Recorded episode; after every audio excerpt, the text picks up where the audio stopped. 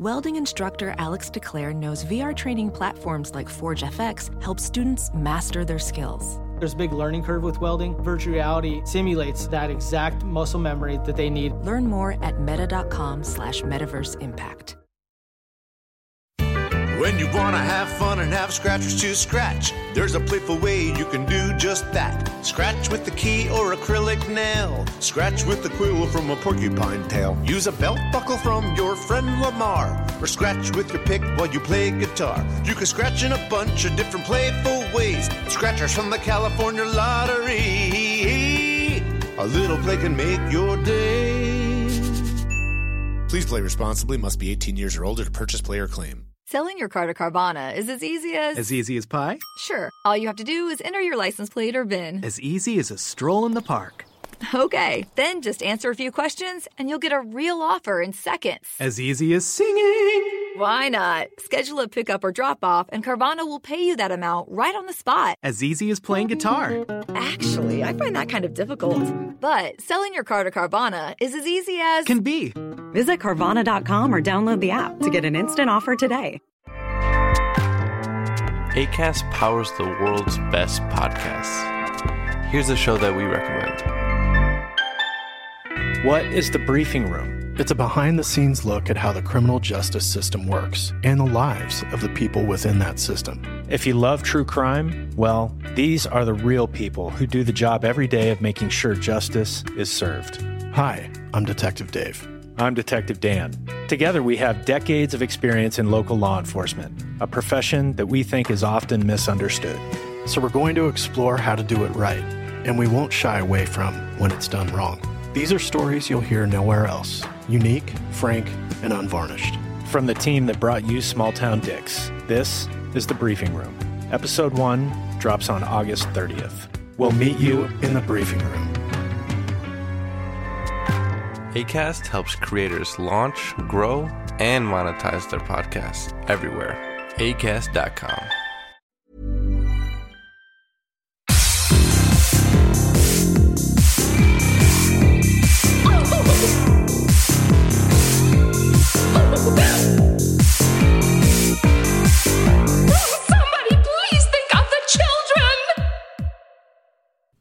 Welcome back to Little Cuts, our weekly mini-sode where we dig into the things that we've been watching and I believe reading recently. I am Terry.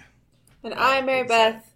I, I loved it. I love the flourish. The dramatic flourish was very good. um, but I'm Mary Beth, and we're chatting this week about Dracula on a boat, an outlandish Taiwanese ghost story, a creepy possession story, a scary, sexy, cool Kyle Gallner, and bizarre anime. Bizarre anime. I am very curious about that one because I think it's probably what you tweeted about. Oh, yeah. it Oh, looks yeah. wild. Um, but let's let's start with something a little bit more normal than that. Let's talk about Dracula on a boat.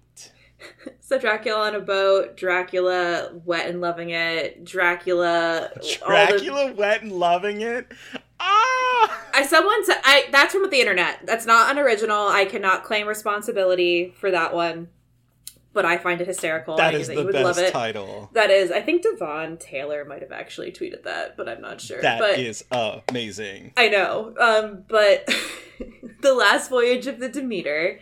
I meant to talk about this last week and I did not, so I'm talking about it this week because I think it's pretty good. I do not think it is an amazing movie, um, Mhm. but I actually I enjoyed it. Did you see it? No, I have not. I wanted to see it, but then I played Baldur's Gate. What? You? I know.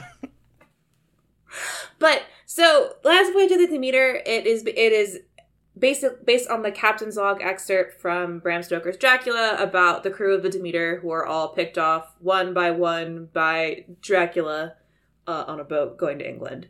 And so like it's it's hard for this movie because we know like we this is like a section of a famous novel. So like we all know what's going to happen.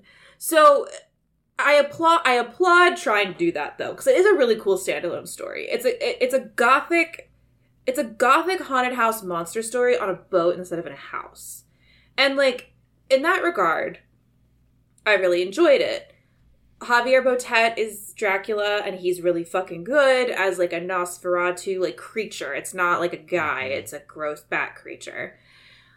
the problem I think comes from tonal issues for me where like it wants to be this super gory action movie but then it also wants to be a slow gothic horror.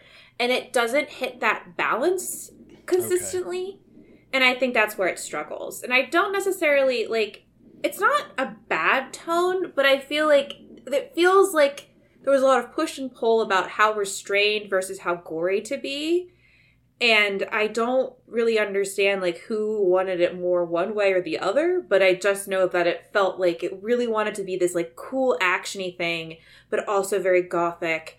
And it didn't know how. The screenplay just like didn't meld all of the things together perfectly. I still had a really good time with it but i think because it's so goth it's like got the crimson peak problem. Like it's so gothic people don't gravitate towards that really. Like Yeah. People just don't, which is a bummer because I think like Andre Øvredal is an incredible director. You know, he did He Troll is. Hunter, Autopsy of Jane Doe, Yep. uh, Scary Stories to Tell in the Dark. Like he's really talented, and you see his talent here. Like there's no denying he's a good director. Like it's beautifully shot. Like the boat feels both like claustrophobic and really like vast.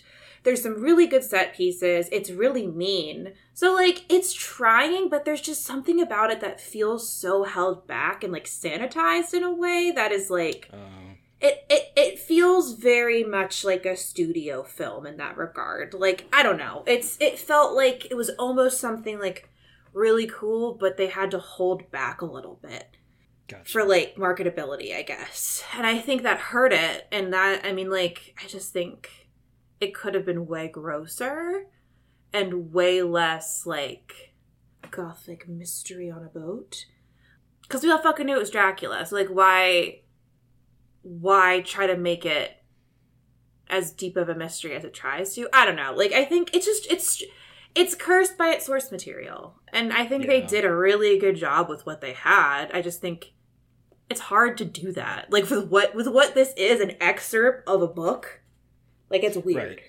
It, well, it's an excerpt of a book, and it's it's playing with a mystery that the viewers know, right? So like we're we're ahead of the people on the boat. We're like, okay, we know it's a vampire, but I'm I'm guessing from what I've seen of like the critiques, it's like we're miles ahead of the people on the boat, and so that sort of like creates this weird narrative dissonance with like we're just like, Yeah. come on get to it you got to realize this is a vampire so i can understand that but also at the same time it's like i want when when it was described as like alien on a boat i'm like that sounds perfect let's i want to watch And that. see, the thing is, like, it kills it kills at that. Like, ha ha ha, literally. Like, there's some really good stalking sequences on the boat deck, and like the way they use such a small space is really smart. Like, they use the single location of the boat really well too. So I think that like t- on a technical level, it's really effective. I just think the scripts, just like I think it's a really hard thing to adapt for what it is and what people already know about it. So, but again, like have been if two you, hours long I think it, it definitely could have been shorter. Like it definitely feels like they could have tr- truncated a lot of the, like the mystery. What is it to more of like fighting the vampire? Because the action pieces are really good. I just think they try too hard to make it this mystery when you're like, we already know the answer. Like I don't think right you've shown us in the trailer. We know it's based on Dracula. We know Dracula lives to get to shore. So like right it's really hard. Like no wonder it was in development hell for so long. yeah But again, like despite that, I still think it's really well done. I think the acting is really good. I think like Corey Hawkins is awesome as the lead. Dustin De- uh, David Dastmalchian always is great with his mm-hmm. weird Russian mm-hmm. accent. Like it, hmm. I think it's a fun movie. I think it's a good, entertaining, like weird mis like horror mystery. Yeah, it's a little slow, but like I don't think I think people are giving it like a really hard time and I don't think it's as bad as a lot of people say. I don't think it's like good. I think it is like the perfect definition of an okay summer movie. And like Cool. that's not a bad thing. no I just i, want to watch it i'm excited to see it I just think maybe Dracula is not a thing anymore. You know, like I'm sorry to say it. I love mm. Dracula. I love Dracula, but like Renfield, they have to commit. Like you have to go full sex. We gotta go full 1990 to vamp like Bram Stoker's Dracula or bust. You know what I mean? Like that set the bar so high. Like you gotta just commit. You can't like and I liked Renfield. I thought Renfield was fun. I thought it was a good, entertaining, weird ass thing, but I really think we gotta go full sex or full monster. And that's why I like Demeter, because at least Demeter goes full monster. I want a new full sex vampire movie. Like Dracula, like horny and loving it shit. Dracula, horny and loving it. Like if we're gonna keep doing Dracula, like let's like just go full sex. I mean, but that's Yeah. just me. We all know what I like in my horror movies. Not all the time. Same. But sometimes. Like, come on. Anyway, so that's Last Voyage of Demeter. If you're into cool gothic stuff and like gross vampires, you'll have a great time with this. If you love nasty vampires, you'll really love this. Um, so yeah, give it a try in the theaters if you want. I think it's a it's a good. I didn't watch it in theaters, and I wish I had. It's definitely a good theatrical experience. So go give it a try and keep help us make sure Andre Øvredal keeps getting good movies, and that one day he'll get a really good bloody movie that he can like really show off with. Um, uh, on I don't even know if it's related, but an outlandish Taiwanese ghost story. Very excited for whatever this is about to be. So I contemplated whether to talk about this one or not because I'm not 100% sure how I feel about it. Okay. Um, but also, otherwise, you would hear me waxing poetic about Baldur's Gate 3 again because literally that and the other movie I have to bring is all I have done Literally, since it came Terry out. Mesnard. Seriously. I, you would get all weird anecdotes that have no connection to anything that people would understand unless you're playing the game because it's a wild one. So I found this movie because I believe it was Rocco Thompson who um, writes, uh, who works for um, Rue Morgue. On, Yeah. on Twitter, he posted a video of something, and I was like, "Ooh, this looks interesting," and it is a Taiwanese movie about a homophobic straight guy police officer who ends up getting ghost married to a gay guy. And the movie is called Marry My Dead Body, and it's on Netflix. I think it's because of how much like progressive queer movies I have seen over the last like 20 odd years that it feels very regressive in what it's doing, but I also realize that I don't think I am the audience for this movie. And so it is about this um the, the first the opening movie, the opening of the movie, I was like, "Ooh, I'm to like this because it's it was very homoerotic. It was it was in a gym and guys are working out and checking each other out.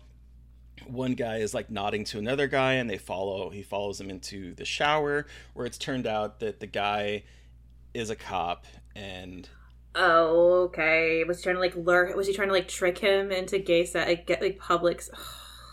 Yep. And I mean, so then Japanese sexuality is such a weird thing. Anyway, continue. I'm sorry. Yeah, so so this happens and then he is heard calling him gay guy and being like homophobic.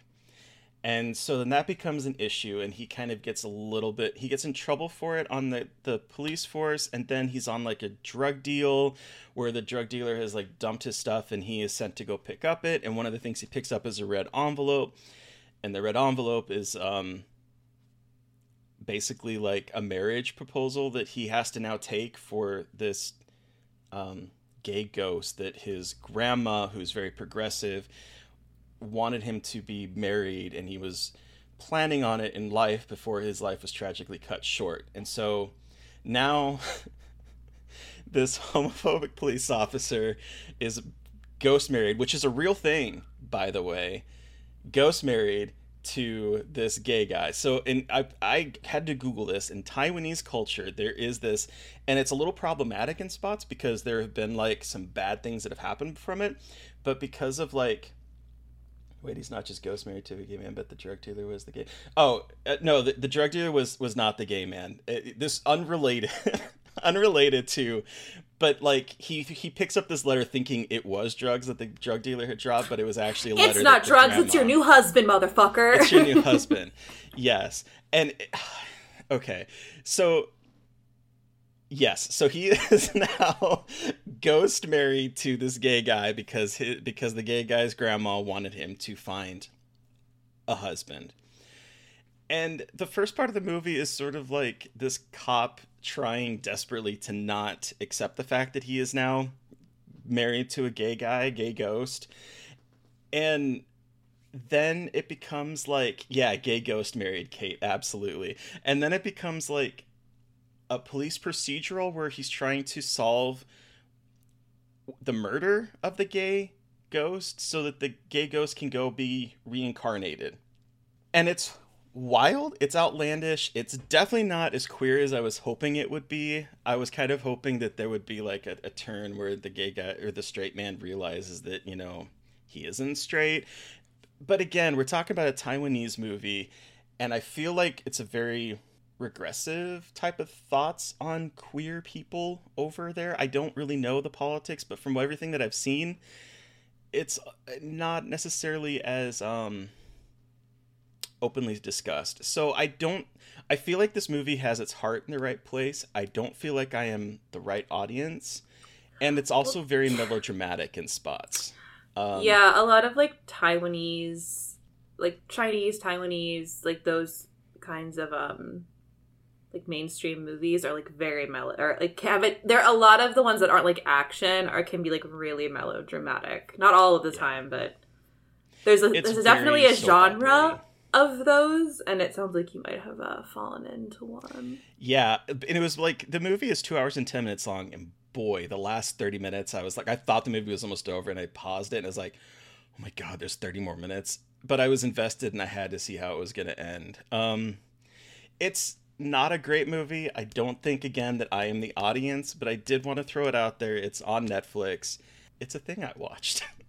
cool awesome good great love that for you wait how did you like discover it did you just like see it on netflix and you're like might as well try it out Rocco Rocco had oh shared a rocco video. recommended it that's right okay Yeah, Rocco, sh- I, I believe that. it was Rocco, shared a video of um, basically the gay guy popping out from underneath the straight man's legs and being, hi, hubby, and then going, ooh, when he looks at his, his dick. ah cute okay cool And I was like, cool, oh, cool, cool. what is this? I must watch this. And I wish there was more of that, but here we are. Anyway, that's Mary, My Dead Body. Wild ass name. Let's continue along with this trend. Not at all. Uh, a creepy possession story?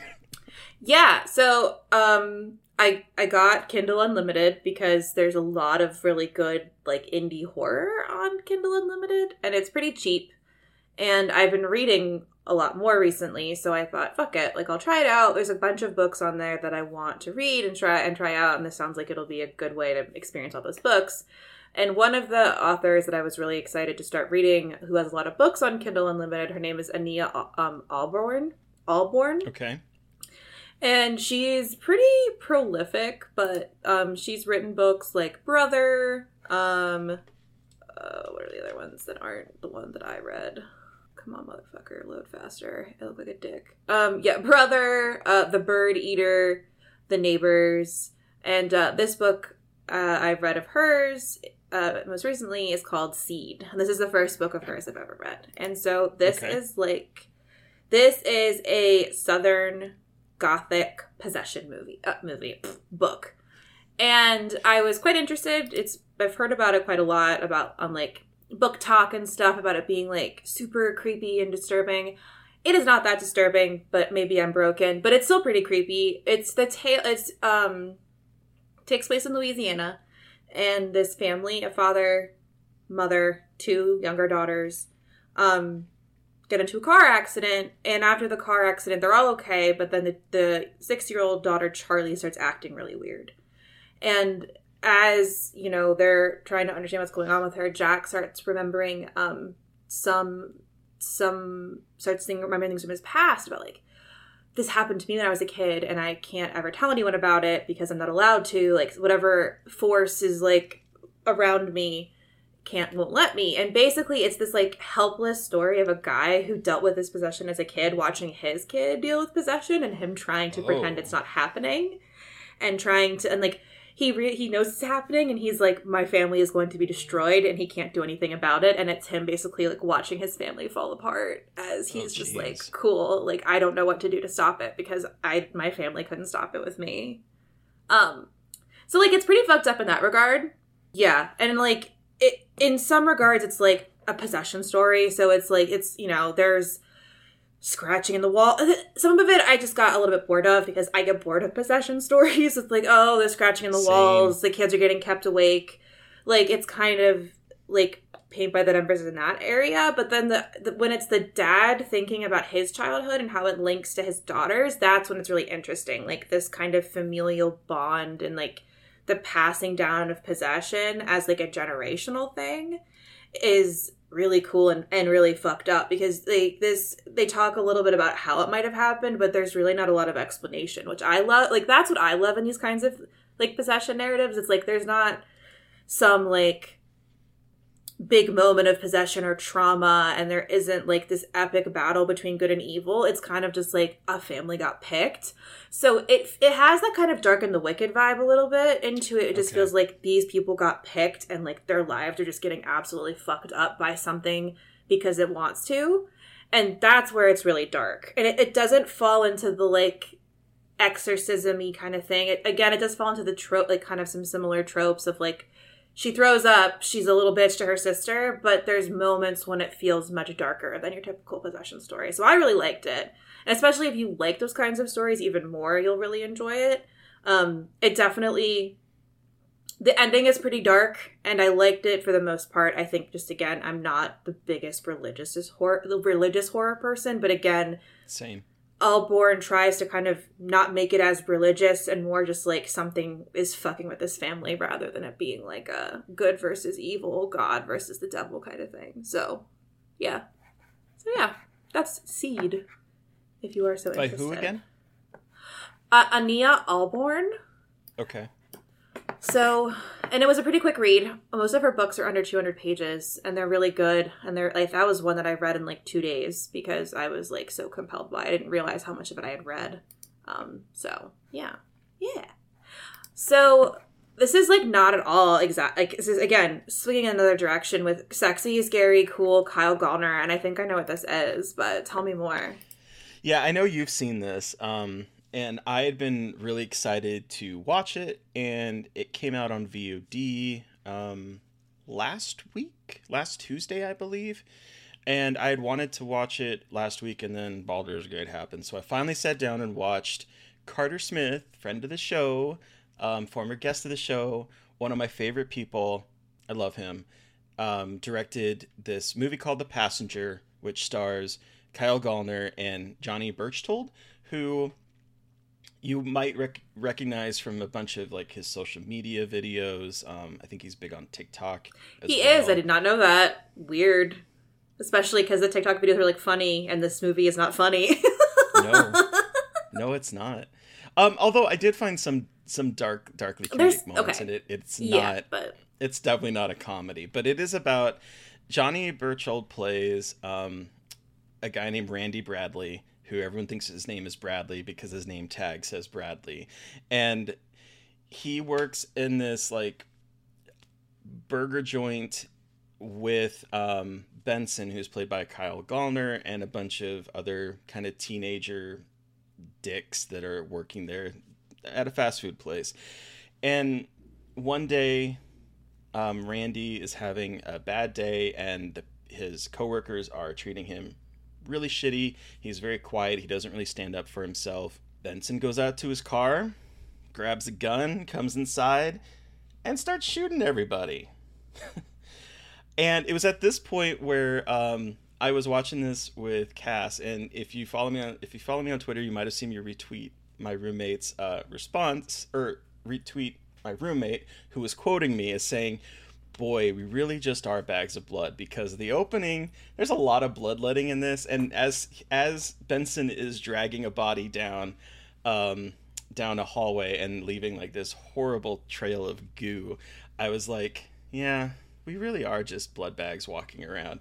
So this happens, and then uh, Randy becomes an unwitting passenger on Benson's journey through. He realizes they have probably seven to eight hours before um, the police are going to start looking for people, and it becomes sort of like a a joyride. And I'm using that loosely. It's in a road. It's a road movie. It's like a, It's a buddy road road movie. movie. It's like a fucked up buddy road movie. It's Yeah, I was blown away by it because I Kyle plays a character that you're at once like I was attracted to him, I was afraid of him, I was like empathetic towards him. He plays a very there is a lot of layers going on in his performance. I think this is definitely a movie that shows his range as someone who can embody quite a different amount of emotions in someone that is from a small town who obviously has had a rough life and sees some of himself maybe in in Randy and it wants to break him free of probably the same kind of life that Benson has. And you get that kind of like feeling while at the same time he is an absolute sociopath and murdering a bunch of people. And it's just it's I was god I was surprised by this movie. I was too. I like I get goosebumps thinking about this movie because it's like this really beautiful like indictment of toxic masculinity, but also a beautiful story about male friendship and like Yes. mentorship. And it's just like all kind of fucked up, but it's beautiful at the same time. And like there's this beautiful balance between like villainy and empathy that I think Yes. like I don't think I've seen in a very long time in a movie. Like you can tell that Benson is so fucked up and so sad and has only really ever been shown unkindness. And he's trying to show kindness in the way that he thinks kindness is supposed to be shown. And it's like this beautifully sad and heartbreaking look at two guys just like trying to figure out where they are in the world and like Benson trying to help Randy not become like him because he's doomed, but maybe he can help. It's just like, It's so Oh, tragic and sad and scary. and like Carter found the script and and like said most of that was on the page. Like the um um hold on a second. Jack the Stanley writer wrote it. Ja- who also Jack Stanley wrote wrote, Leap. it. Yeah, so Jack Stanley wrote it and like he's and you know Carter said it was just like a beautiful script and like a lot of it was already there. So like shout out to Jack Stanley for writing like a devastatingly beautiful script and then also like Johnny and Kyle just like taking that and just making the most like fascinating complex male friendship and like while I wanted them to kiss, I'm glad they didn't at the same time. You know, and I said this to Carter when I interviewed him. I'm like, I always want it to be gay, but I also appreciate keeping some of these things platonic and showing that like it's not always repressed homo like it's not always homophobia Exactly. or like repressed homos like homosexuality Mhm. that leads people to be violent because I think like you could very easily fall into this like oh repressed homo like repressed homosexuality is what drove Benson to be like this and it's like but this movie isn't trying to say that which I love. It's just like no no no this guy just like has had a fuck ton of trauma and like the world has failed him.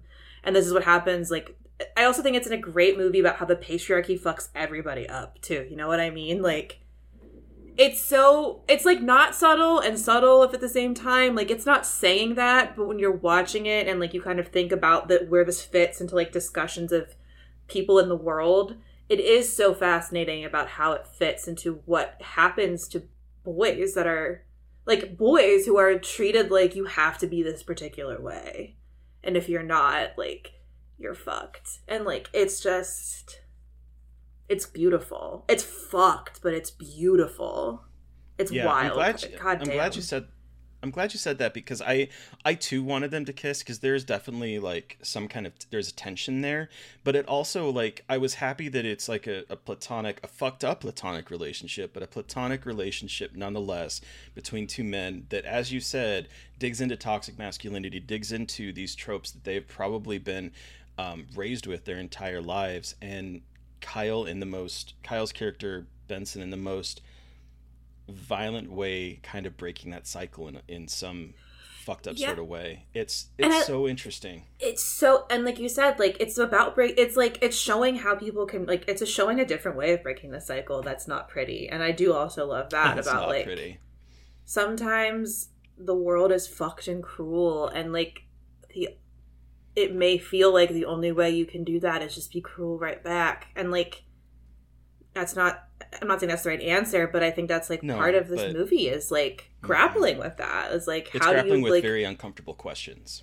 it is and i love that though. Like it's not and it's also not giving easy answers. I think it's showing that like there's no one cure and this is like it's kind of like i don't think it's saying like compassion is the answer but it is kind of showing like it's not as simple. Like not all of this is as simple as like you're crazy it's like a lot of other systemic things and i love how it keeps a lot of things very vague though and never tries to blame one thing for what happens. It's never trying to point a finger at one trauma, which I love too. It's not trying to just be like, this person was traumatized. Like, it's a lot of that. I'm not saying it's not, but I think it's, again, more nuanced than trying to just pin it on one bad thing that happened to a kid and more as like, sometimes the systems just build and build and build. It's never, it's, you can't keep trying to pick one small thing to blame it all and to be the scapegoat. Like you need to kind of see this as more a wider issue. And this movie is grappling with that in a really cool way that I just hope more people see. This is one of those movies that like it's on it's on like MGM Plus and the Blumhouse thing. So it's on and it's also demand. available to rent and buy. Yeah. Because I, I I bought it. Um, so it, it is out there on VOD to buy as well or rent. Yeah, so I definitely would encourage like it's a hard watch, but it's the year of Carter Smith. Hell yeah, year it of, is. here year of queer horror continue. So it's just cool to see Carter continue to get work like like he makes movies like Swallowed and then gets you know gets the Blumhouse bucks to make this, Blumhouse, but also it was really cool because he said he found he was like he didn't like any of the scripts they brought him, so he went to Jack Stanley and like found the script and was like, "This is what I want to make," and convinced them to make it. He said it took a while to convince them, but he's glad that he did, and I'm glad he Hell did yeah. too. It's one of I those big too. risks, one of those big risk movies that I think like more studios need to take a chance on things like this and like Agree. treat their audiences with more as more intelligent. I think anyway, I'm gonna get on my soapbox about like how we don't treat like people like they're like intelligent enough to understand things like this. But anyway, check it out. It's really Yeah. fucking good. It if you watch really good. anything, if you watch anything this year, maybe you should watch The Passenger. it's like one of my favorites of the year so far. It's Um, yeah, it's it's fantastic. Fuck It's- you, Carter, having weird. two of your movies on my top ten maybe this year. You fucking I know that's what I was just gonna Like, say. I was like, that's not fair. Taking up two spots on my top ten list, probably. Who do you And think it's you not- are, dude? And it's not just because we're friends, because I do actually sometimes go into things with a harder eye. No offense to anyone, but I just don't want. I like. I'm always like, hmm. I have to be tougher on them because I don't want them to think I'm just being nice as their friend. Well- but then they make really good movies, and you're like, well, what the fuck am I supposed to do now? I mean, it's sort of like I had, I did have some issues with the last. Like, I feel like it, it's a, it's grown on me a little bit more, but like I did have some issues with the, the um the last act of Swallowed being a little campy, uh, uh, like a jarring Yeah. change of pace. So like, I'm not saying this because I like him and he's been on the on the show before, and I think he's a wonderful human being. I this movie just really spoke to me. Um, yeah. So go watch it, The Passenger. Yes, please. Speaking of um, sexy cool Kyle Gallner, bizarre anime. Yeah, so we're gonna end this one on a really bizarre note. Um, I have started the new anime Undead Murder Farce on Crunchyroll, and it is a goddamn hoot and a I'm half. sorry, say that again. Undead Murder Farce. murder farce. Okay. So it takes place in the these names. 1800s, like late 1800s in Japan. And this guy is half human, half oni, which is a Japanese demon essentially. Mhm. And he is, uh, he lives in a world where like, he, basically he lives in a world where like all the gothic creatures are real. Like vampires are real, like everything. It's like your a gothic like wet dream basically. Like Sherlock Holmes is real, fucking Dracula's real. It's like gothic out the wazoo. And so he is con- he is contacted by a woman appears and she's holding something covered in a sheet. And there's like it, it becomes un- unveiled that this is a servant of a woman who is just a, a severed head. And she has contacted this man this this man oni hybrid to help find the rest of her body.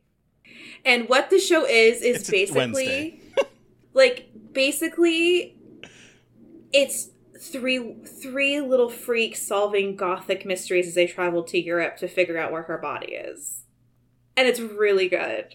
Again, I've only watched a couple episodes, it's brand new, but like it's so fun. It's so weird. Like it seems so self-serious at first and then like keeps going and it's just like so bizarre, but I love it. It's like the first mystery is like a family of vampires and they're trying to figure out who like killed the fa- like the mother vampire. And they're all like who the fuck are these people? It's like the guy is just like a fucking moron who just giggles to himself all the time a decapitated head in a bird cage and then a maid who has a gun wrapped in fabric who walks around with this giant gun wrapped in fabric. Like it is the most anime ass shit of my life uh-huh. and it is so good. It's really good.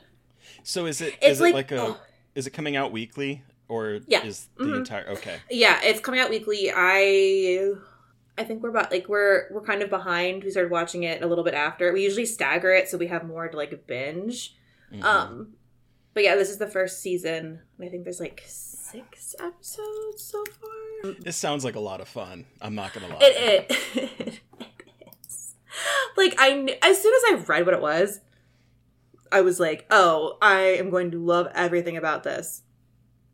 Yeah, okay, there's seven episodes out so far. But yeah, it's like your gothic it's gothic anime. It's like anime folklore meets gothic like British gothic literature, which is like everything I've ever wanted, plus like that. a wise talking kind of hot anime boy and like a sultry decapitated head in a cage. It rules. You're speaking my language. I you know I've I've I've seen a few anime, but I have not like dove completely in, and yet the more you talk about it, the more I want to I want to explore it more. It's on Crunchyroll. Is that what you it's said? It's on Crunchyroll, and this is the thing. Anime, there are all different kinds, and it's just it it's it just has. I feel like anime has so often a permission to just go like balls to the wall in so many different ways and you watch it and you're like, yeah, that's that's anime for you. And then you talk about it and you're like, oh, I forget that people are not used to just like every weird thing happening. And you're like, oh yeah, no, that's just anime. Like that's just normal. She's carrying a giant weapon around all the time. Yeah, that's pretty straightforward anime bullshit to me. Um, but yeah, it's just like so fun so far, and like it's got gore. It's like it's got horror aspects, but it's definitely like a dark. It's like a pitch black like comedy more than horror. I would call it. Which I like okay. though. Like it's not a bad thing. It's just it's a good time. I'm gonna get you an anime. It's working. just need time. I, and I like Paprika just that I think there's something to be said about risks that are taken in other cultures' media media compared to our relatively safe shit. And like I agree with that. Like anime is mm-hmm. always doing the weird like weird shit. Like and mm-hmm. animation in general can just gives you i've talked about this a million times i just love the flexibility animation gives you especially in horror in terms of like body horror and what you can do to the body and like physic like actual human physics don't matter. And things can be like super crazy cool. And i think it, particularly in japan a lot of their animation is just like they value animation so much more highly than here. So there's so they much more pay more though oh god oh that's a whole other conversation that we i don't have time to go into about the yeah. issue like working issues with anime and manga artists in japan that is a horrible situation and people have died. And i'm not kidding like a lot of people have died from how stressed out and like fucked up that industry is. Um but i mean like great everyone works under terrible conditions. Isn't that fun? Isn't capitalism great? But what i'm trying to say here is that animation from japan is really fucking gorgeous and you should watch more of it if you can people i again i'm on my high horse but people i feel like anime. I'm like no you don't understand. Don't say that. Like there's such cool stuff happening in anime and i think it has like not as much i don't think but just like the weird reputation people have with it. It's just like yeah it's, it's some of it's true but like you're also just missing out on some really cool stuff if you're thinking it. You're also then you're also missing reborn as a vending machine. Now I wander a dungeon. You know, like there's like push and pull here. Like there's push and pull.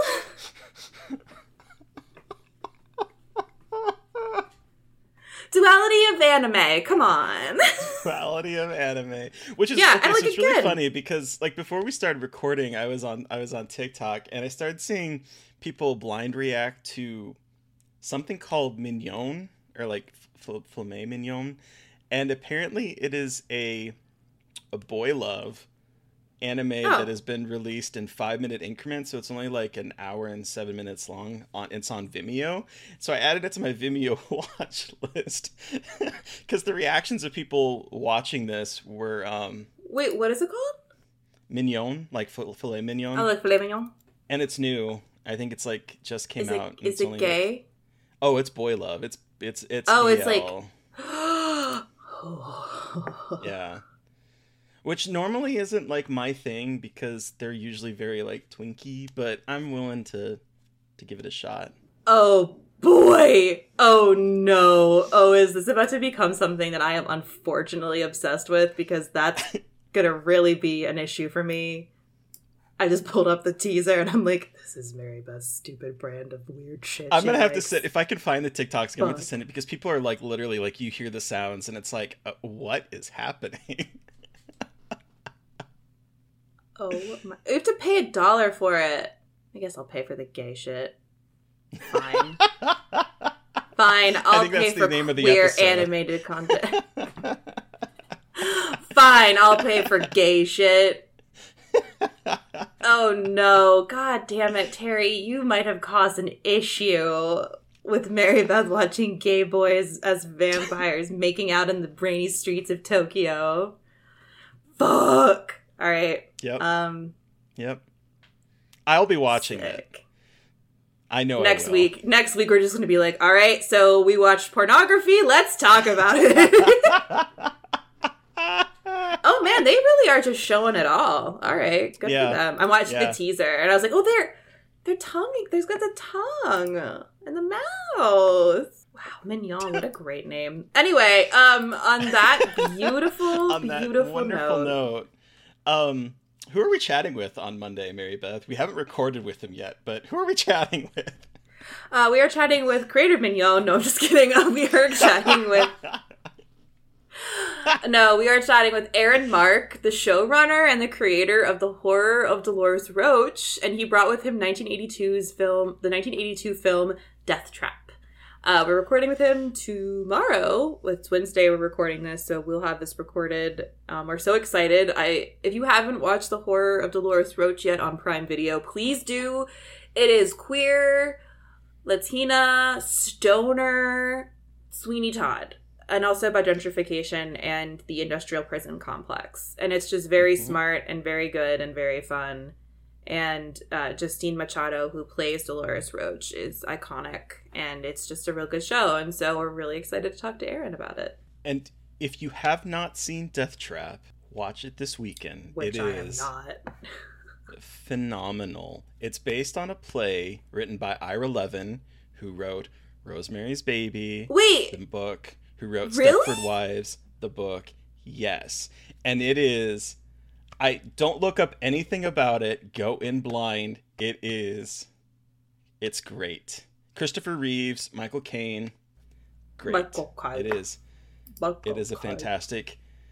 I've I can't remember if I've seen the movie. I've seen the play, and I'm going to talk about this a lot. But it is And Aaron really is good. like a theater dude, so y'all will have a good time because Aaron's background is in the theater. So I'm just gonna watch you two theater dorks nerd out. It's gonna be really fun. I'm very excited. it's to be great. It's to be. I didn't realize Michael. Caine was in this. Oh yeah, Michael Caine and Christopher Reeve. Don't look up anything. Don't look No, up I anything. literally, just have it up to watch. It's literally just the cast list on okay. YouTube. Holy shit! Let me tell you how interesting it is for a 1982 movie. I just cannot wait. It is. Okay, I'm very excited. Okay, cool. I'm not looking anything up. I just I pulled. It's free on YouTube, so I just pulled it up. It's okay, Terry. I'm not doing. Terry, stop yelling at me. Don't Terry, stop yelling at damn me. it. Ah! Oh my god. Oh my god. Well, Seriously, I wanted to reach at the screen and like, no, put my hands in front of the screen. Don't look up it. I know. Yeah, if you are listening to this, not watching, Terry almost had to grab my fucking pigtails through the computer. I was and like, smash "No!" my head. I know. It was really scary. It was like poltergeist. It was really weird. Um. well, listeners, on that incredible note, you've heard from us. Us. We want to hear from you. There we go. Um. did you watch or read something that we covered this week and have thoughts? Do you have should is there something that we should be watching? Have we missed that we should be on our radar? You can let us know at scarred for life podcast at gmail.com or you can reach out to us directly on Twitter. I'm at MB McAndrews. And I'm a Gaily Dreadful. And of course, don't forget to follow the podcast on Twitter at Scarred Podcast. And please don't forget to review, rate, and subscribe and help support us on Patreon. We will be bringing that back very soon. But also, Yes. um, in addition to following us on Twitter and stuff, um, Scarred for Life podcast and both of us are on Blue Sky. So if you Yes. are on there, also follow us there. Because who knows what'll happen with Twitter? You never know anymore. It's a roll of the dice. It really is. And we're also Scarred Pod- Scarred for Life podcast on Instagram if you are so inclined to follow us on Instagram. Um, but thank you to Eric Power for excuse me, our artwork. Thank you to Sean Keller for our music, and thank you everyone for listening. Please stay safe out there, but most importantly, stay creepy. And until next time.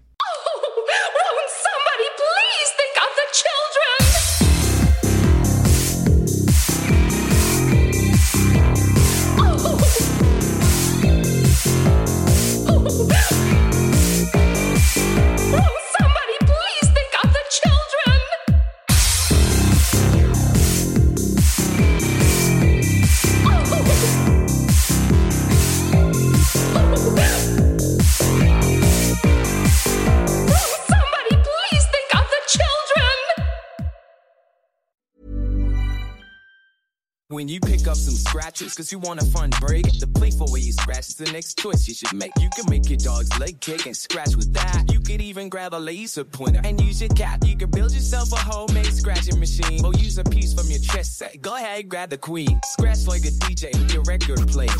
A cactus could scratch off that scratchable layer. Cause when it comes to scratching, there's a million playful ways. Thanks to scratchers from the California Lottery, a little play can make your day. Please play responsibly. Must be 18 years or older to purchase, play, or claim. ACAST powers the world's best podcasts. Here's a show that we recommend. What is the briefing room? It's a behind the scenes look at how the criminal justice system works and the lives of the people within that system. If you love true crime, well, these are the real people who do the job every day of making sure justice is served. Hi, I'm Detective Dave. I'm Detective Dan. Together, we have decades of experience in local law enforcement, a profession that we think is often misunderstood. So, we're going to explore how to do it right, and we won't shy away from when it's done wrong. These are stories you'll hear nowhere else unique, frank, and unvarnished.